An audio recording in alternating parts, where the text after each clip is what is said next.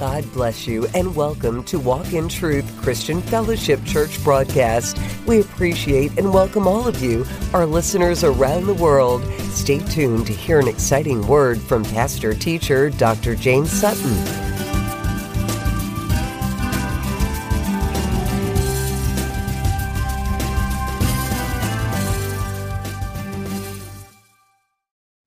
that Paul understands because he's a Jew and it's with the Gentiles.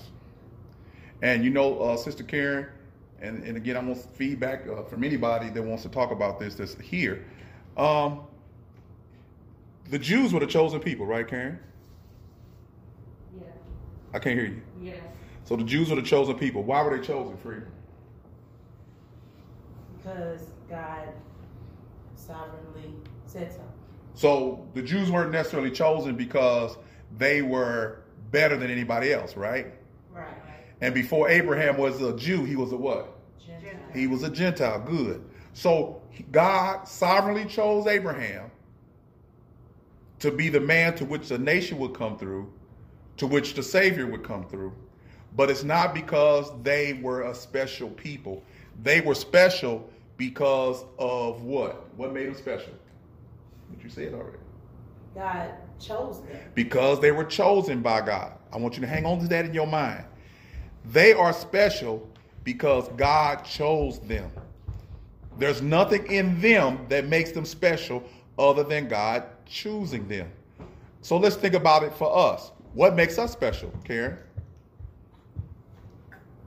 What makes us special? Yeah, Because He chose us. because He chose us. So the Gentile church and the Jews have something in common because we're not special or righteous under our own uh, power. It's nothing in us that we bring to the table for God. And, and, and there lies the problem because the Jews being chosen, what happens when you normally chosen? What happens to you? To your psycho- psychological disposition towards other people. What happens to you? You think you're special? You think you special. You begin to look at other people and say, I'm special and you're not. And see, when the Jews started doing that, plus the religion, plus not coming to God by faith, they began to use their religion and the works and the ceremonies to say they're special. And they were supposed to be an example of the grace and the goodness of God to bring people in. So instead of bringing people in with the ceremonies, what did they do? Excluded people. excluded people and pushed people out. People didn't come to God because of their of watching them do good. Because not only did they do the ceremonies that God had gave them to do, they started practicing the ceremonies of the Gentile nations.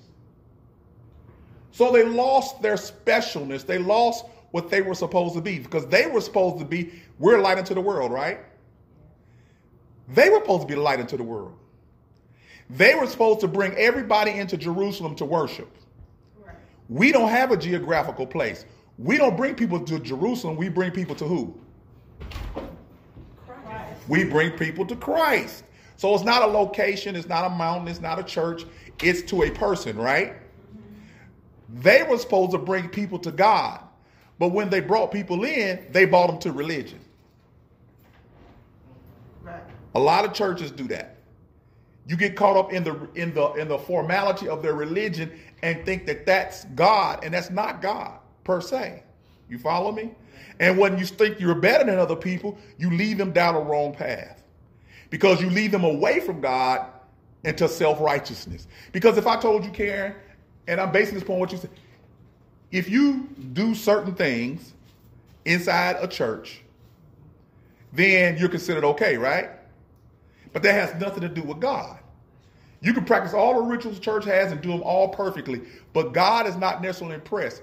He's only impressed at the level of your obedience to his word. That's the only way he's impressed. And being obedient to his word in particular, not so much the Old Testament, but obedient to what the New Testament says. Jesus tells he's your, you are his disciples because you obey him. And obeying him means that you will submit yourselves to his word and his principles. Okay? So in 18, he's trying, what Paul is trying to do is say, look, we had our shot. and we lost it. But God is so gracious that He plans on bringing us back, but not until the fullness of the Gentiles come in. So you were selected first, you dropped the ball, they bring in the quote unquote second team in order, not in, not in quality, in order, and your rebellion brought them in under grace and mercy, and under us, under grace and mercy, mm-hmm. they'll be bought in. Mm-hmm. See, their rebellion gave us a chance, and our rebellion gonna give them a chance. Because we can't say, sit here and say that we take care of grace and mercy like we should. I'm still unpacking the magnitude of grace and mercy. But grace and mercy, everybody in this room takes advantage of it in the wrong way at some point in time. Because we do continue in sin, knowing, hoping and knowing that God is going to give us grace and mercy. But we don't have to. Let sin have no more dominion over you.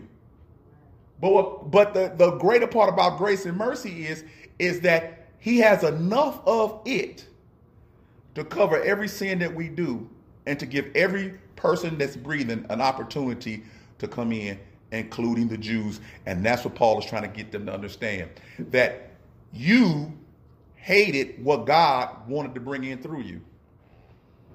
And sometimes in church, we have to be careful about identifying ourselves with the organization and the people and not the message that God is trying to run through us so those who hear the word of God, the gospel, might be saved. We can't get caught up in the politics of church because that'll turn somebody off. We can't get caught up in the hierarchy of protocol to the point that we lose the essence of what we're supposed to be doing. It is now re- replacing what the Jews did by grace and mercy, not law, because we're not under law, we're under grace, but telling people how good God is that even though the Jews, our position is even though the Jews were set aside for a period of time such as this, such as now, they're going to get another chance and be brought back in. The last shall be first, and the first shall be last. Mm-hmm. They are going to be the last ones brought in by this new covenant of grace.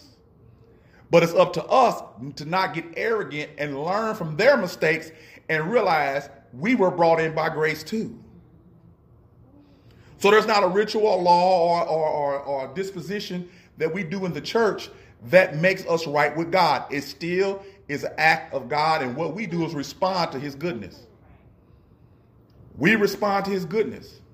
And that either saves us or condemns us. Okay? So let's go to Romans 10 18. I want to start there. 10 18. 10 18. I'll start first. It say, but I ask, but I'm reading out the ESV. But I ask, have they not heard?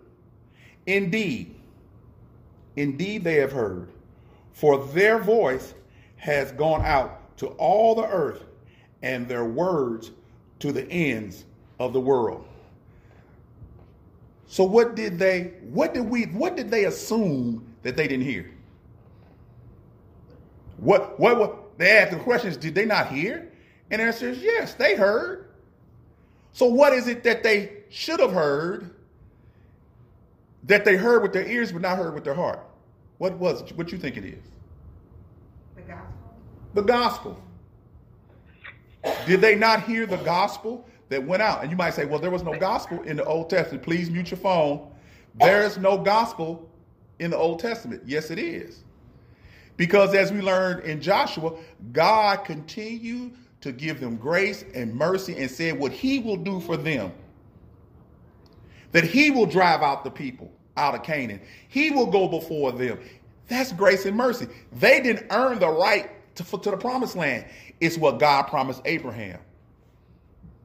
So have they heard about the God who keeps his promises? Yes, they have. But their only problem is they did not want the Gentiles to be part of it, even though the Old Testament says that the Gentiles are going to come to God. So have they not heard? Of course. What did Jesus, what did God say? Uh, what did Jesus tell them in uh, Matthew chapter 23? he told them about what? He said that they will go, he told them to tell the gospel there in Judea and Israel, but then go make disciples of what? All nations.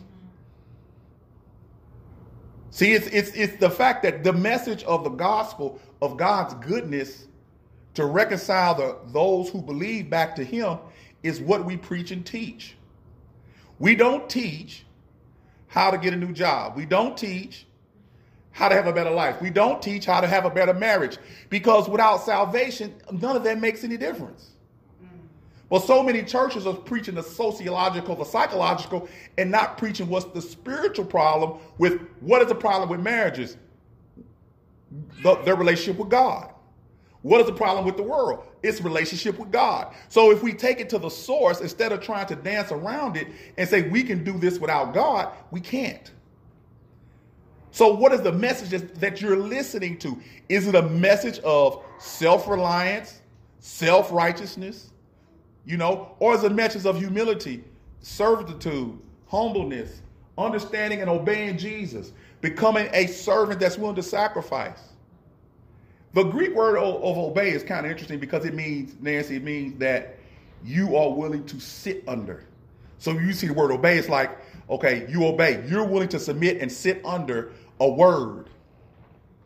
The word obey, we get our word acoustics from. So are you willing to sit under this word? Under the sound of your teacher. Okay? That's where we get that from. All right, pick up at uh, verse 19. But I ask, did Israel not understand? Okay, did Israel not understand? Well, what we know in history, when we read Joshua, they understood to a point. But even when they left Egypt, God had told them that they would rebel against him. But God kept his promise. See, this is the greatest thing about God to me. No matter how bad I sin, his goodness is greater. No matter how bad I fall short, no matter how I miss the mark, his goodness is greater. And his goodness leads me to the obedience of repentance. Romans 2 and 4. And see, that's what he's trying to get the Jews to understand. You're not tossed aside like to never get back. All you need to do is turn to the provision that God has given us through Jesus so that you can get back where you belong. And the two shall become one man. We will all be, we got grafted in, they got cut off, but they may be regrafted in because they believe and will sit under Jesus. Their problem is Jesus did not come like they wanted him to come. And so in our problem, because what we try to do is make Jesus somebody he's not to be more palatable to our senses. We want to make Jesus look beautiful. And the Bible clearly says he was nothing to look at. We want to make him uh, uh, uh, uh, this, this, this figure that we see in a painting, but he was not like that. He was the same Jesus. We make him Jesus of love, but he's the same Jesus that whipped him out of his temple. So Jesus was a rugged man. He was a carpenter. He was a man's man, but he was a gentle man when it came to dealing with the sick and the lost. And so should we. We should be gentle in dealing with the sick and the lost. So did they hear? Yes, they heard. Did they not understand? Of course they didn't understand. Why? Because keep reading. First Moses says, I will make you jealous of those who are not a nation. Okay, he said he's gonna make them jealous, right? Why is he going to make them jealous, Karen? Why, why did God decide to make uh, Israel jealous of, of the nations? And you got to remember, when you say nations, think of Gentiles. Why did God decide that he needed to make them jealous of other nations? Because he can use whoever he please Mhm. for an example. He can use whoever he pleases, for example. Give me an example where God used a person and that person got mad because that person wouldn't save the Gentile nation. Who we just studied? Jonah. Jonah. Jonah was jealous, wasn't he?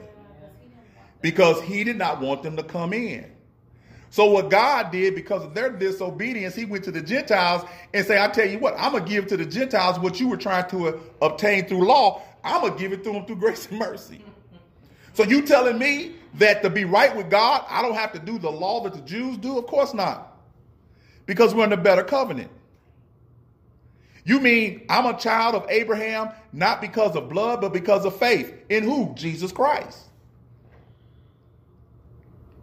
But as a Jew, you can understand. You don't want to, heck, heck no. We've been your chosen people for, for thousands of years. And here comes the Gentiles, which, yeah, we saw it in our scripture, but we didn't believe it. We're going to ignore it. We're not going to let them in. We're going to look down upon them. We're going to treat them like dogs because we're the chosen of God. But it's, it's interesting to me, those who are chosen tend to be tend to be the most darkest. Because that scripture that me and Nancy like, men prefer darkness rather than light because their deeds are evil. The, the religious part of man's deeds are evil. And they like that because if I can do religion and you got to come to me to get the religion, then I can lord over you. But see, when I point you to Jesus, I can't lord over you because he's God. It puts all of us. We all come to the cross as sinners. They heard the message, but they missed it. Keep reading. 20. Um, so with the foolish nation, I will make you angry. Then Isaiah is to is so bold as to say, I have been found by those who did not seek me. I have shown myself to those who did not ask for me. So in, in Isaiah, he's saying, prophesied that I prophesied to the Jewish nation and they ignored me. Remember, we we we stood we understood that that back that the all the prophets have said, you Jeremiah, you have killed all the prophets of God. Jesus said, You killed all my prophets. You killed all the wise men. You killed all the people I sent to you to warn you, to save you, to instruct you, and you killed them all. But guess who's listening? The nation who was not my nation, a people who was not my people. And I and, and I'm going to bless them because they're willing to hear the message of grace and salvation and ignore the works-based religion that you do. See, as a church, it's our job to preach grace and faith and repentance. It's not our job to teach them how to walk up and down the aisles and stand with their hands behind their back. So they get a false security in the form and fashion and never get to the faith. Because the Bible tells us it's impossible to please God without what? Faith. So even when we do our rituals, even when we do our form and fashion, we don't raise that above the faith in the one who, who allows us to do it on the cross. He didn't command that we stand with our hands behind our back and pass out a plate. He commanded that we tell everybody about the goodness of Jesus, which is the power unto salvation, the gospel. The good news that that that God sent his son to die for sinners. And I know that's a that we repeat that over and over again, but but that unpacks everything else because if God sent his son to die for sinners, and he says, I gave this gospel to the Jews first, and now to the Gentiles, he's always been a God about grace. Even in his chastisement, the Bible says he chastised those he loves. We read also that they should have been like Sodom and Gomorrah, but God kept his promise to Abraham that there will always be a remnant. Now, because you may be a remnant in chronological time, that don't mean you special either. You don't deserve to be a remnant. God sovereignly selects his remnants. And then they're going to do what remnants do. Okay? But it's not because even the prophet who brings the word of God has to suffer with the nation. He doesn't get set aside and say, okay, you gave the word, didn't nobody listen, I'm gonna put you on the hill and you ain't got to deal with this. See, we got those who are suffering out of disobedience, and we got those, Sister Nancy, suffering in obedience. And it looks the same, but it's not to God. Both of us are going through the same suffering. All of us are going through corona. There are those who are going through this virus in disobedience. And they were living in disobedience before the virus. But then there are those because of this. Now, watch this. Let's, show you how good God is. Remember, I always tell you guys that there's nothing that God won't do to get your attention. And I really mean that, including take, including please mute your phone, including take your life. or take a life of your loved ones. Including take the life of a loved one. Okay? Now think about this. The coronavirus has stopped a whole bunch of people from sinning. It has. Because HIV stopped for a minute, makes you have to think about having sex with so many people without protection. But now, this thing that we got now here, you ain't got to have sex with them. You just can talk to them and kill them. So now, not only do you not want to take the chance of getting infected through a sexual disease, you don't want to take a chance in breathing on somebody too hard. And with that, that puts so see, think about this. God has put us into a position of social distancing so that we may get closer to him. See, you got to see God's face in this. The devil ain't in this. God is allowing this. The devil can't do nothing like this.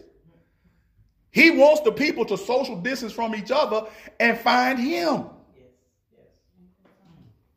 So have they not heard? Oh, yes, they have now. yes, they have now. And let me tell you, saints, it's really showing what you made of. Because you got to do it something, you know, necessarily without the the the fellowship of the dis of the closeness of physical contact with your church. Okay, so have they not heard? Yes, I, he said, "Look, I went to a people who did who are not my people, but heard my message." So it, it tells you the most important thing you got in you is not coming to me and telling me you saved, and not coming to me and, and telling me scared that you sanctified full of the Holy Ghost. You need to tell somebody else who's not. Because you my people. We all the same people. You encourage us, but the practice of your exaltation should be to those who don't believe. Okay? Go ahead, read next. But of Israel he says, All day long I have held out my hands to a disobedient and contrary people. All day long. Now think about what God is saying.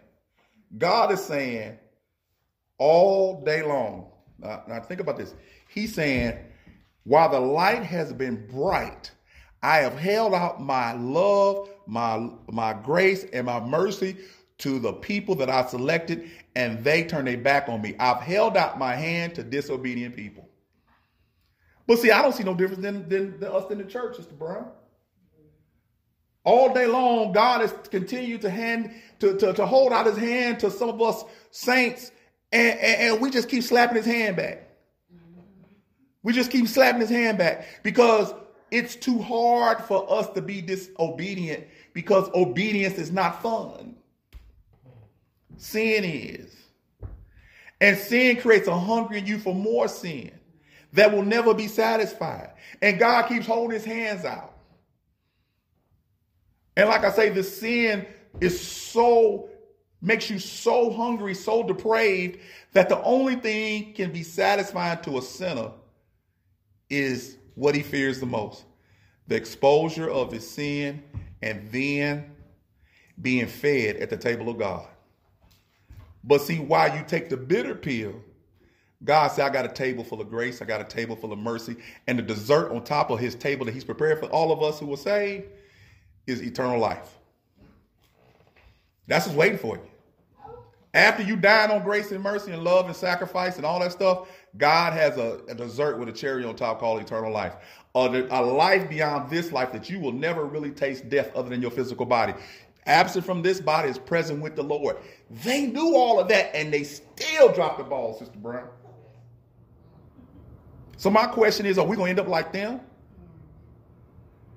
Because we got what they missed out on and we see it in writing. They lived through it and we have not only their words, but his New Testament words, and we still don't understand that if we're not careful, that ship can sail on by us too. That ship can sail on by us too. Because what we tell people in kindness, but in error, in actuality, is that as long as you breathing, God is going to give you grace. And that's not true. Because then there'll be no point for turning you over to a reprobate mind, right? There'll be no point in him saying that that you can continue to sin to a point that he'll turn you over to whatever you want to do. And once he turns you over, there is no turning back. But the but but our problem is his grace is so great. We look at other people and say, "Well, God gave him five chances. He gonna give me five chances." But see, he may for his purpose, he might give you just one. You see, you gotta look at grace as whatever I got, I need to take advantage of it in a way that brings me closer to God. Versus, I'll get another shot another day. Because he may say, "You know what? For you, yeah, because I know where you're going with this." And I've shown you myself, and I've shown you how good I've been to you, and you still want to slap my head and be a disobedient people, a stiff necked people. So I'm going to let you do what you do. I'm going to let you continue in sin. But God don't get the glory out of that. Because in your chastisement and punishment, that person who gets grace and mercy sees how powerful God is. See, we only can appreciate God's power of grace and mercy if we understand the punishment. Because if there's no punishment, there's no reason to understand how magnanimous grace and mercy is. You see? So it's the opposite thing that shows us God's power. Like he said, I even rose up Pharaoh to show my power. But he, but Pharaoh was a Pharaoh kept his people in bondage for 400 years. But what was the greater thing? That he sent one man back to save them all. So because they were in a situation of sin, and that's what I want to tell you, if you are living in sin and practicing sin, God has sent one man back to get you right. And that's Jesus. And all our job is to tell people that. To tell people that. Tell them the truth. You may not have tomorrow. And I know that's a hard pill to swallow. I know you don't want to tell people that, but if you tell them the truth, they might get saved. Okay? Go ahead. Okay, well, let's look at something. Let's look at Psalms 19 and 4. Let, let, let's, let's look about this voice. Have you heard it? So it really depends. It says faith come by hearing, hearing come by the word of God. 19 and 4 is where he got most of the uh, passages that we just read. 19 and 4, go ahead. Psalms 19 and 4.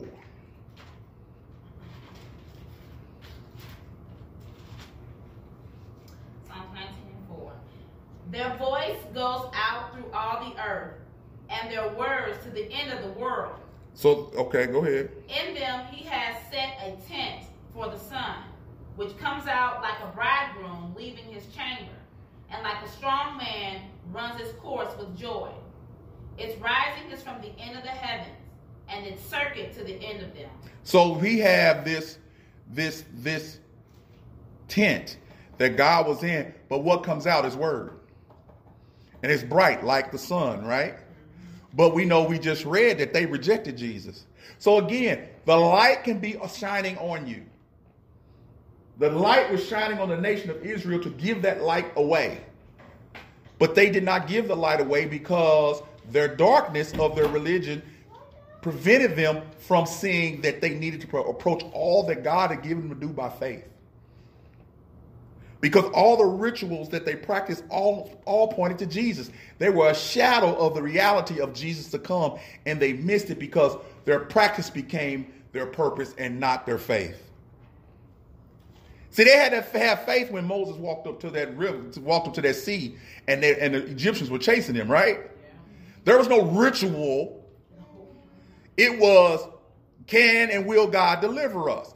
And at that time where they were backed up against the wall, you know there was murmuring that, you know, we're about to die out here because there's no way that we're going to get across. See, getting us out of Egypt was one thing. Getting us across the sea is a whole nother thing. And the Bible teaches us is anything too hard for God? No. But what God did is allow them to get in a situation where their backs was against the wall, literally, and danger was coming down upon them, and they had and they had no faith, but one man had faith, and they crossed over to dry land. Because it was upon Moses' faith, even though they had seen all the plagues and all the stuff God had done and all the killing that God had done back in Egypt, they still didn't have faith. But Moses had enough faith to get them across. So have you heard? Yes, you've heard. You heard the faith of Moses, of one man's faith that saved the nation. And even though that man has the credit for saving the nation and he wrote the laws, when he was disobedient, it didn't allow him to see the promised land. See, God is equal in this sense. Just because he was Moses, he had to be obedient too. Okay? Just because you Moses, just because you a pastor, just because you ordained, we have to be even more obedient. Because it's like oil running down the beard of Aaron. As as as as as the clergy, as I am obedient to God, that is supposed to run down to you. But you're still gonna be held accountable for your own obedience. I'm gonna be held accountable for teaching you to obey and never telling you not to under no circumstances. Let's go to Isaiah 53 and 1. And this goes back to who has believed. Isaiah 53 and 1. Who has believed what he has heard from us? And to whom has the arm of the Lord been revealed? For he grew up before him like a young plant, and like a root out of dry ground. He had no form or majesty that we should look at him, Mm-hmm. and no beauty that we should desire him. So, in other words, it's going. That's when we talk about Jesus. Jesus is nothing special. What was special about Jesus was his message. What was special about Jesus not his miracles. His miracles was his calling card, but his deliverance came through his message. And see, you still looking for miracles when you need to be focused on the message because that's the only thing you got power in. Your power is in not wishing to perform miracles. Your power is in your ability to tell people the unadulterated truth about a God that wants to save them and give them eternal life through the death, burial, and resurrection of Jesus Christ. See, when you tell people that, my I found out when you tell people just that, they're easily to accept that that you start talking about religious stuff. You know what I'm saying? Instead of you sitting talking about what your church do and what you, tell them the gospel truth so they can get saved and we can work out all that religious stuff later. And the less religious stuff you have that you show that you rely on and the more grace and mercy that you will to give every brother and sister in Christ. Galatians 6 and 1. Go, uh, Karen, go to Galatians 6 and 1 and read that.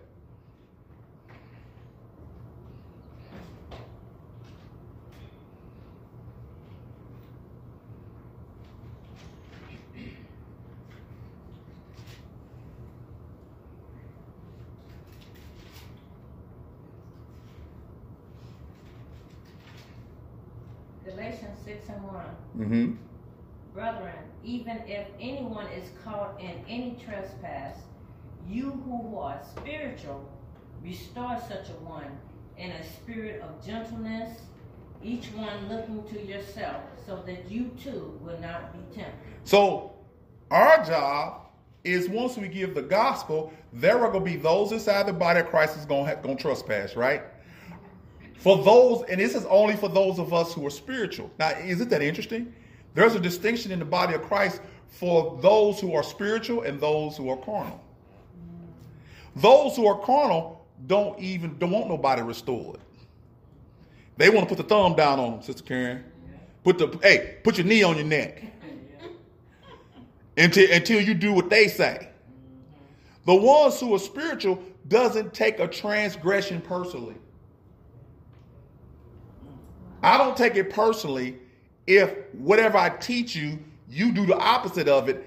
My job is to say, even though you may have done been disobedient to the teachings of the word of God, it's okay because I have to give you grace and mercy. I have to look for a way to restore you. Restore you doesn't mean you're not going to be sanctioned, disciplined, or nothing like that. What it means is whatever we do to somebody because we're spiritual is to bring them back in. See, Israel was supposed to bring the Gentile nation to God. That's their, that was their job. Their job was to be different from the world, and then the world would be attracted to God because of them. But because of them, the Bible says, the Gentiles blasphemed the name of God because they were living hypocritical lives. They were worshiping at the synagogue one day and throwing their kids up to, for auction and to, to Moab the next. And some of you live like that. You're living in a carnal camp and still doing the stuff that you used to do when you were unsaved, and your relationship with God is still that that superficial thing, versus having the faith and the maturity and the spirituality to realize that God has been good. Like Vera said, God has been good to you in spite of you, not because of you. And because he's been that good to us, we tell other people about how good he is. And when I can tell you a story about how God saved me and my sin, how he prepared the table of grace, mercy, and sanctification and love for my sin, and that I can dine on it and never, ever be hungry again. But when I was living in sin, I never was satisfied. And so when Israel lived in sin, think about this when they rejected God, which we see that Moses told them they were going to do, they never got satisfied with whatever they practiced from another nation. Says, bruh, they did what this nation did. Maybe we'll get closer to God. Maybe we'll have a lot of stuff. And it was always a materialistic thing. It really wasn't about getting in touch with the spirit. It was about we're the chosen of God, so we should have what they have. So their biggest problem was what? What was their biggest problem out of the Ten Commandments? What was their biggest problem? Thou should not what? Covet. Your biggest problem is covetousness. See, covetousness leads to everything else. Covetousness leads to adultery. Covetousness leads to fornication. Covetousness leads to all kind of sin. Even Paul said, I was good till they said, thou shalt not covet. We're good till you get to thou shalt not covet. And if you say in your heart, your honest, sinful heart, that you ain't never coveted something that and coveting is wanting something that don't belong to you and you should not have, and you see other people got, and that's why you want it, and it can lead to you doing some things to get it that you're not supposed to do. You know, lying about your education, lying about your, you know, there's a whole bunch of things that go into covetousness that starts us down this path. Well, they wanted to be so right with God and want the nations to, they thought that they could go into the nations and change the nations, but the nations changed them because they chased what they believed the nations had. They chased what the nations had material wise. Even though God had promised them, just do what I say, and you'll have all the heart things your heart desires. I'll give you the land. I'll give you the gold. And they had a history of Joshua where that was going on. But even that historical background didn't hold them long enough. All you need a couple generations, and it's like what Pharaoh did. There was a, a Pharaoh that didn't know Joseph. Yeah. Well, there was a, there was a group of people that didn't know didn't know they knew of Joshua, but times had changed, but they had turned their back on God long before after Joshua was gone, and they were reaping the repercussions of turning away from God. Okay? They were reaping the repercussions. Go to Acts, Nancy. Go to Acts. We almost done. Acts 18 and 8. Because I want to show you that even when Jesus came and Paul was teaching, there were some Jews that got saved. There were some that came in. And this is an example in Acts where Paul, in his preaching of the gospel, shows that even a house got saved. All right, go ahead. Start 18. 18 and 8. Crispus, the ruler of the synagogue, believed in the Lord. Stop. So he was a important person. He was like a pastor. He was the ruler of the synagogue, but was a Jew. The fact he's in the synagogue means that he's a Jew. He had people followed him. He had people who trusted him. He had people who trusted in his Judaism. But when he heard what Paul had to say, and we know when Paul, when Paul go went into a Gentile nation, because they were scattered, he would first go where? To the synagogue. And why would he go to the synagogue? Well, we've been reading all since uh, uh, 9, 10, 11. He wanted his brothers to hear the opportunity that they would have to become saved. He, he went to the synagogue to tell them, Our Messiah has come and he's and he's and the gospel is the means by which you can be saved.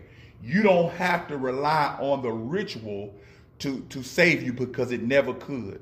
The law, the Bible says the law was the end and the beginning of Jesus. The law, the law took them to a point, and it, it should have took them to a point that led them to Jesus, because they should look back at their own life and say, "I've never did the law perfect." See, with the law, you have to be perfect. You don't get a second chance, Sister Brown. There is no grace and mercy in law. It's only do it or die, do it or be punished. So if you've been successful at bringing stuff to the altar 1,500 times and you miss twice, you done. You miss once, you done. Okay? Grace don't work like that. Because whatever you whatever you fall short, grace makes it up. And it's because of Jesus that we have this grace. See, wherever you fall short, what covers you between perfection and whatever you're doing by faith is the grace and mercy of God through his son Jesus Christ. See, Jesus paid for your shortcomings on the cross. And that's what we tell people. Okay? Go ahead, start again. Crispus, the ruler of the synagogue, believed in the Lord, together with his entire household. Stop right there. He believed in the Lord. Now remember, I want you to think about this. He heard, he had faith, he, he submitted. So believing is not just like this thing, I believe in the Lord. No, he trusted in God. Mm-hmm. He believed in the gospel. And his whole house began to get saved. Go ahead. And many of the Corinthians, hearing Paul, believed and were baptized. So now it not only extended from the, the ruler in the synagogue in his house, but now it extended beyond his house because guess what Crispus became? A preacher of the gospel. So not only did his house get saved, but his synagogue got saved too. And many Corinthians, not Corinth, Corinth is a Gentile nation, is a Gentile city. But in that city was Jews. So not only did he go preach to the Gentiles in Corinth, but he also preached to the Jews in Corinth. And actually, from what I see right here, the Jews were doing better than the Gentile church was doing in Corinth. Because remember, First Corinthians tells us a whole bunch of things the church was doing. Okay? But we have to remember that first century church was a mixture of Jew and Gentile alike. Okay? So maybe some of the stuff that they were practicing and the mixed practicing that the Jews were doing when they got accepted into the church. And of course, because they think about this, they still who? The chosen of God, right? So can you imagine when they when when they showed up at a church service, how they thought that they were special still? I'm the chosen of God. We're gonna we're gonna come and show y'all how to be Jews. That and what we call them, the Judaizers. That will come behind Paul and try to interject Judaism into faith, grace, and mercy in the gospel. So even though they believed, their flesh probably, when he went, since he was a ruler, he doesn't want to step down and be a follower. The hardest thing for, for ministers and pastors to do, I've seen, and bishops and all these other people, is to accept that sometimes they need to sit down under some other people and listen to them. That just because they have the title doesn't mean anything if they ain't saying nothing. Okay? It doesn't mean anything they have a title. It's like, what are they teaching? Okay? So the, the, the so we got many Corinthians say, keep reading. And the Lord said to Paul one night in a vision. So the Lord is now going to come to Paul after he successfully preached. Now we got to go back to what we said in the beginning. Have they not heard? And the answer is yes, they have. This is an example of, of them hearing. Go ahead. What did, what did Jesus say? Do not be afraid, but go on speaking and do not be silent. Mm-hmm. For I am with you, and no one will attack you to harm you. For I have many in this city who are my people. Now, now we read, he's gonna bring the jealousy, the nation of Israel, to have a people who's not his people, right? And Jesus is coming to Paul in a vision after he preached the gospel, saying, "Don't worry, you just keep te- you just keep preaching the gospel."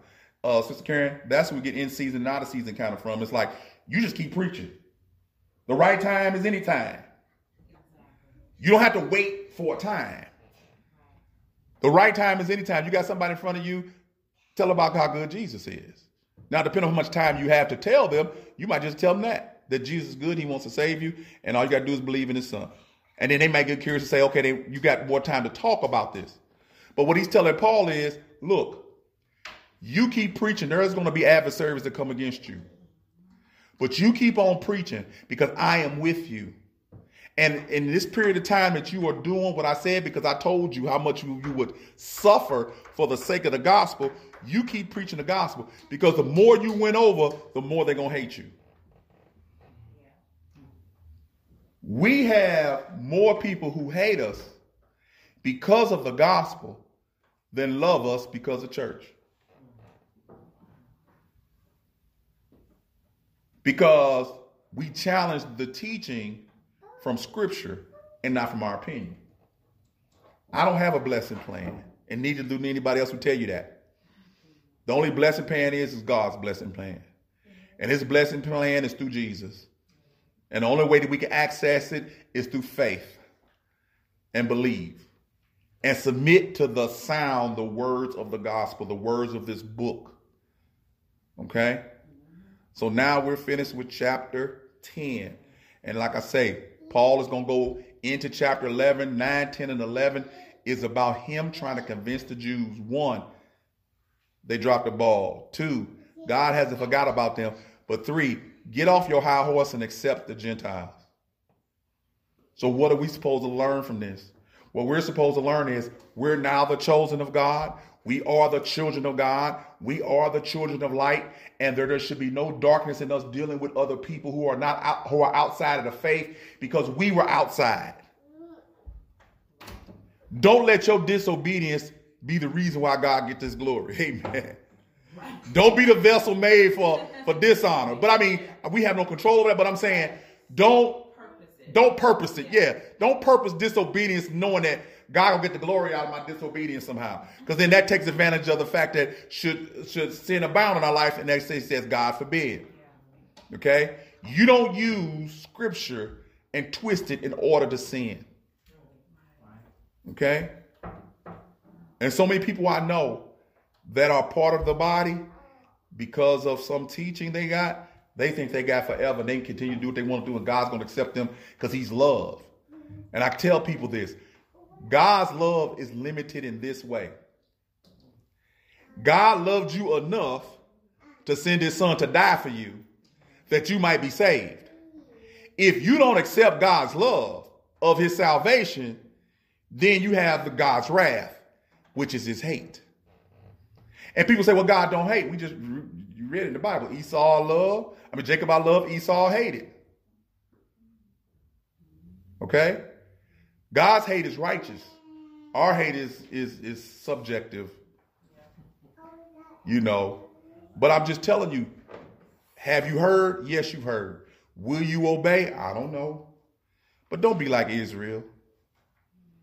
Church, don't be like Israel. Don't sit back and, and have all this word being taught to you and, and, things you can be exposed to, and you can still continue to live out your life in a sinful way, thinking that God is going to give you a second chance at mercy.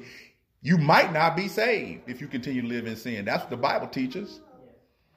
That if you continue to live that way, you might not be saved. Your lifestyle is sinning, and you've made and you got comfortable, what you've done is sear your conscience and say, and the way you sear your conscience, the first thing on a person who sear their conscience will say, I ain't like them. God know my heart. I'm a work in progress. That's what that's what true rebellious sinners say. What a saved person would say would be, oh my God, they fall on their face. And say, Lord, forgive me. Let me repent. Let me turn. God said it back in the in the Old Testament, then we done. He said, if my people who are called by my name shall turn, shall what? Humble themselves. But the key word is humility and turning. He didn't say practice a ritual better. He didn't say go kill some more oxen and stuff. He said, turn back to me, the one who has been faithful to you. Go back home and be with your bride. and quit running around with these holes in the street. And I mean that in a spiritual way and a natural way too, okay? So before somebody get upset, I mean in a spiritual way. There's nothing in these streets. You need to be home with your, and if you home with your God, that's who you need to be home with. All right? Let's pray. Oh, gracious Heavenly Father, I just thank Because